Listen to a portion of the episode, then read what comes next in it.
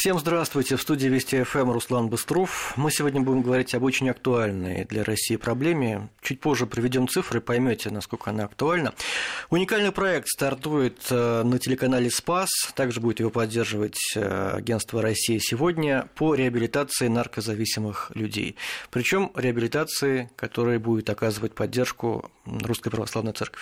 Как все это будет происходить, мы сейчас узнаем. У нас в студии руководитель направления помощи наркозависимым синодального отдела по благотворительности Алексей Лазарев. Алексей, здравствуйте. Добрый день. Ну, вот я обещал цифры привести по официальным только данным. На учете стоит около 8 миллионов наркозависимых в России. Это официально. Понятно, что на самом деле их больше.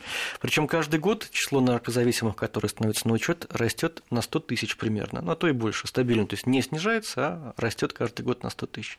Это, конечно, жуткие цифры. Вот что, да. Что здесь... Понятно, что там разные ведомства, министерство думает, как эту проблему побороть, но и церковь тоже давно работает в этом направлении. Что конкретно делается? Да, цифры действительно большие, они были такие вот сведения где-то год назад, может быть, чуть больше, что, казалось бы, они стабилизируются, эти цифры, но вот сейчас все больше и больше, скажем так, с мест нам говорят о том, что действительно, цифры растут, постоянно увеличиваются не только подростковые наркомания, но и взрослые. А церковь занимается помощью зависимым, ну, давайте говорить конкретно о наркомании, помощью наркозависимым, ну, как минимум с начала 90-х годов, когда в стране началась эта эпидемия, вот уже тогда в церковь стали приходить, в первую очередь, родственники тех, кто... уже вовлекся, успел вовлечься в эту проблему. Вот. А потом, конечно, уже пошли и сами наркозависимые ребята и девчонки. И появилось уже тогда несколько таких точек притяжения, точек развития. Вот Санкт-Петербург, о котором мы еще сегодня тоже дальше поговорим, где, собственно говоря, наш проект сегодняшний будет сниматься. Вот. И Москва, это, наверное, многим известно, Крутицкое подворье, и отец Анатолий Берестов, тоже он помогал долгое время наркозависимым, алкогользависимым. Вот, ну, Новосибирск, пожалуй, еще, может быть, там пару мест, где стали развиваться реабилитационные центры, где священники, часто в прошлом врачи, значит, стали опробовать духовные инструменты в исцелении этой болезни. А как это вообще происходит? И возможно ли только духовными инструментами, или здесь и медицинская помощь тоже оказывается? А медицинская помощь оказывается в медицинских учреждениях, то есть, конечно, церковь на себя не берет медицинские услуги, безусловно, это требует отдельной лицензии, но мы работаем всегда в очень плотном взаимодействии с врачами. То есть, для того, чтобы попасть в один из церковных реабилитационных центров, ну, вот сразу же скажу, что их больше 70 по стране уже существует. Значит, для этого нужно обязательно сначала пройти так называемую дезинтоксикацию, то есть связаться с какой-нибудь из наркологических клиник по месту жительства, вот, и все-таки привести свое физическое состояние в достаточную, как бы, норму для того, чтобы уже проходить основной этап реабилитации. А он, должен сказать, довольно долгосрочный. В православных центрах это в среднем год. Вот, поэтому, конечно, нужно приехать в центр, уже решив какие-то основные проблемы. Ну, например, стоматология. Очень часто бывает, что когда ребята приезжают в центр, начинаются жалобы на то, что вот там зубы посыпались. Лучше, если эти проблемы, такие основные болезненные вещи, они уже решат, конечно. А по опыту люди сами приходят к вам или родственники их привозят? Ну... Конечно, подавляющее большинство обращений – это родственники, безусловно. Вот. Я там, ну, не берусь, но мне кажется, по моим личным оценкам, ну, это где-то 85% вообще всех обращений. То есть родственники приезжают и говорят, у нас есть проблема, близкие. Помогите. А да, дальше как, да. Как вы убеждаете того человека, зависимого? Вы знаете, очень важный момент вы затронули в том, что церковная помощь зависимым, она, конечно, добровольная. То есть невозможно, чтобы в в настоящем церковном реабилитационном центре мы держали наших воспитанников силой. То есть мы, конечно, уважаем свободу воли, и в этом смысле можно так сказать, ну, как бы с некоторой натяжкой, что у нас реабилитация имеет такой высокий порог. Вот эта вот пороговость, она именно в состоянии, в том, насколько замотивирован наш вот благополучатель. И поэтому как тогда поступить, да, если вот родственники приходят и жалуются на то, что там сын или дочь долго употребляют, и ничего не получается с этим сделать. Мы работаем с ними, в первую очередь с родственниками. То есть существует достаточное количество, не знаю, недостаточное, но уже по нашим оценкам, в общем, достаточно большое, скажем так, количество групп в больших городах, вот, ну, в Москве, в Петербурге.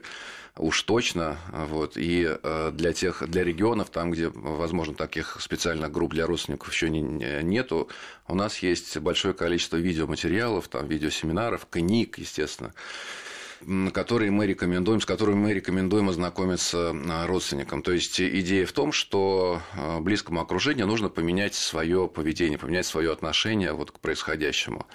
И тогда, что-то изменив в себе, меняются условия, и они однозначно влияют вот на самого страждущего. Угу. Вот. То есть, в принципе, задача создать такие условия, чтобы сам наркозависимый человек все-таки был готов приехать на первичную консультацию. То есть, когда он оказывается вот уже у нас в одном из кабинетов, их тоже по стране там множество, больше 60, то тогда уже специалист может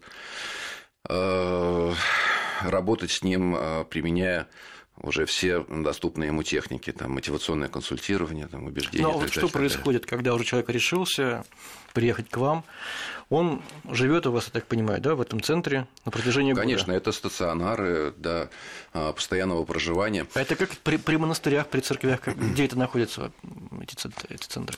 Значит, это разные достаточно такие организации. Мы, конечно, исходим из того, что если мы говорим о церковном реабилитационном центре, то это некая структура, организована церковью, созданная там при обязательно либо приходе, либо действительно, как вы сказали, при монастырях. Но при этом, при всем, надо понимать, что вот наркозависимые в любом случае, где бы это ни было, они все равно должны жить отдельно. То есть в процессе реабилитации они однозначно вовлекаются в жизнь церковной общины. Это одно из обязательных условий вообще реабилитации. Но все-таки это самостоятельное такое проживание, отдельное, где происходит такая очень большая и глубокая работа над ошибками.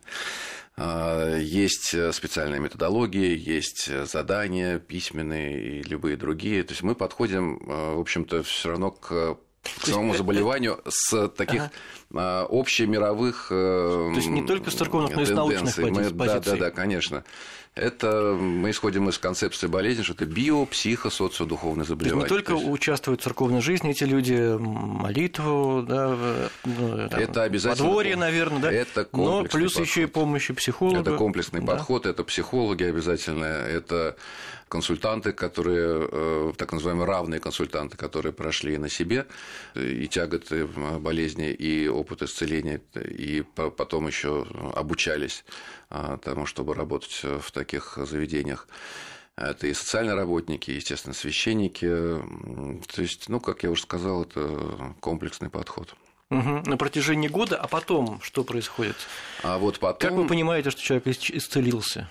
Ну, для того, чтобы сделать какие-то такие, ну, как бы выводы, в которых мы сами можем быть как-то уверены, то, конечно, должны пройти годы.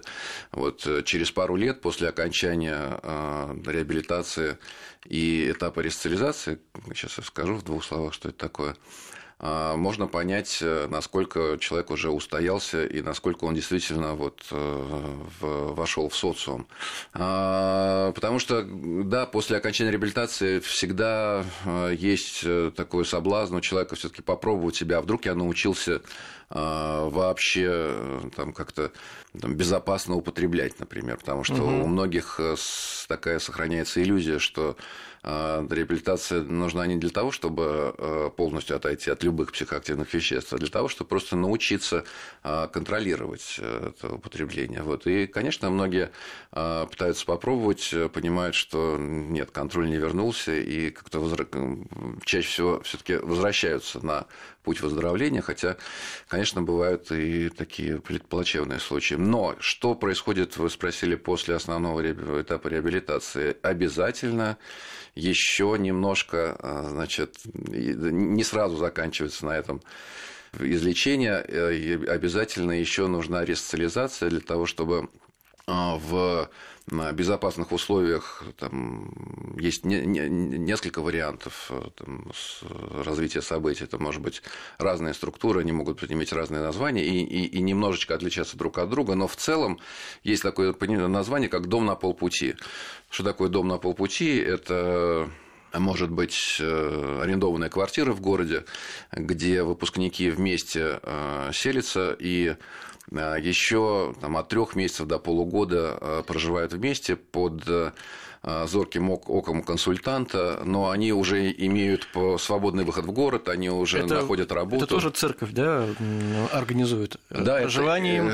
Да, конечно, этим занимаются вот те самые организации, которые есть в церкви.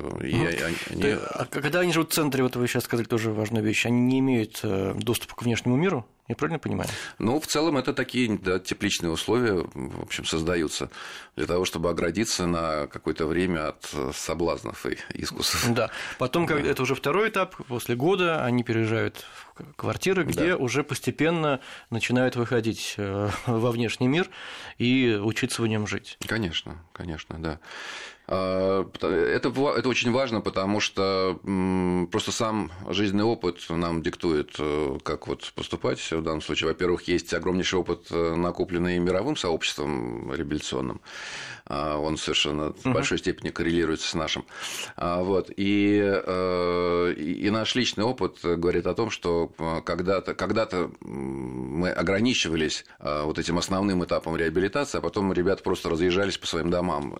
И результаты, конечно, они были налицо в том смысле, что очень часто, возвращаясь домой, где ты, предположим, употреблял там, 15, 10, 20 лет, вот, то все сами стены в квартире даже они напоминают об очень сложных ситуациях. Статистика у вас есть? Насколько успешны ваши методы? Сколько людей никогда уже больше не возвращаются к наркотикам? Это очень сложный вопрос. В общем, отвечая на него прямо, нет, мы только начинаем серьезно собирать статистику. Мы – это организация, вот именно координационный центр, который действует при синодальном отделе. Сейчас мы действительно занялись этим серьезно, и, возможно, через год мы все-таки уже дадим цифры, на которые реально можно опереться. Сейчас мы пооперируем только, вот, ну, скажем так, такими представлениями, которые мы собираем у руководителей тех или иных центров, они говорят вот о своих впечатлениях, основанных просто на опыте общения с выпускниками. В среднем цифры, которые мы озвучиваем, они звучат, ну, как очень-очень большие для многих представителей светских центров. Оптимистичные цифры. Очень оптимистичные, да. Но мы говорим о том, что для тех, кто прошел полный этап реабилитации и ресоциализации, все-таки половина вот этих вот выпускников, они стабильно выздоравливают и встраиваются в общество. То есть мы действительно говорим, что вот примерно о 50% сейчас. Для нас это очень важно, действительно, показать обществу вообще, ну, какой опыт церковь накопила в этой сфере, очень сложный. Спасибо вам большое. Ну, а как этот процесс идет, можно воочию будет увидеть. Я еще раз напомню, что специальный проект стартует на телеканале «Спас» при поддержке агентства «Россия сегодня», где как раз и будет показано, как наркозависимые люди к вам попадают в центр, что там с ними происходит и как они борются со своей проблемой. Руководитель направления помощи наркозависимым синодального отдела по благотворительности Алексей Лазарев был на студии.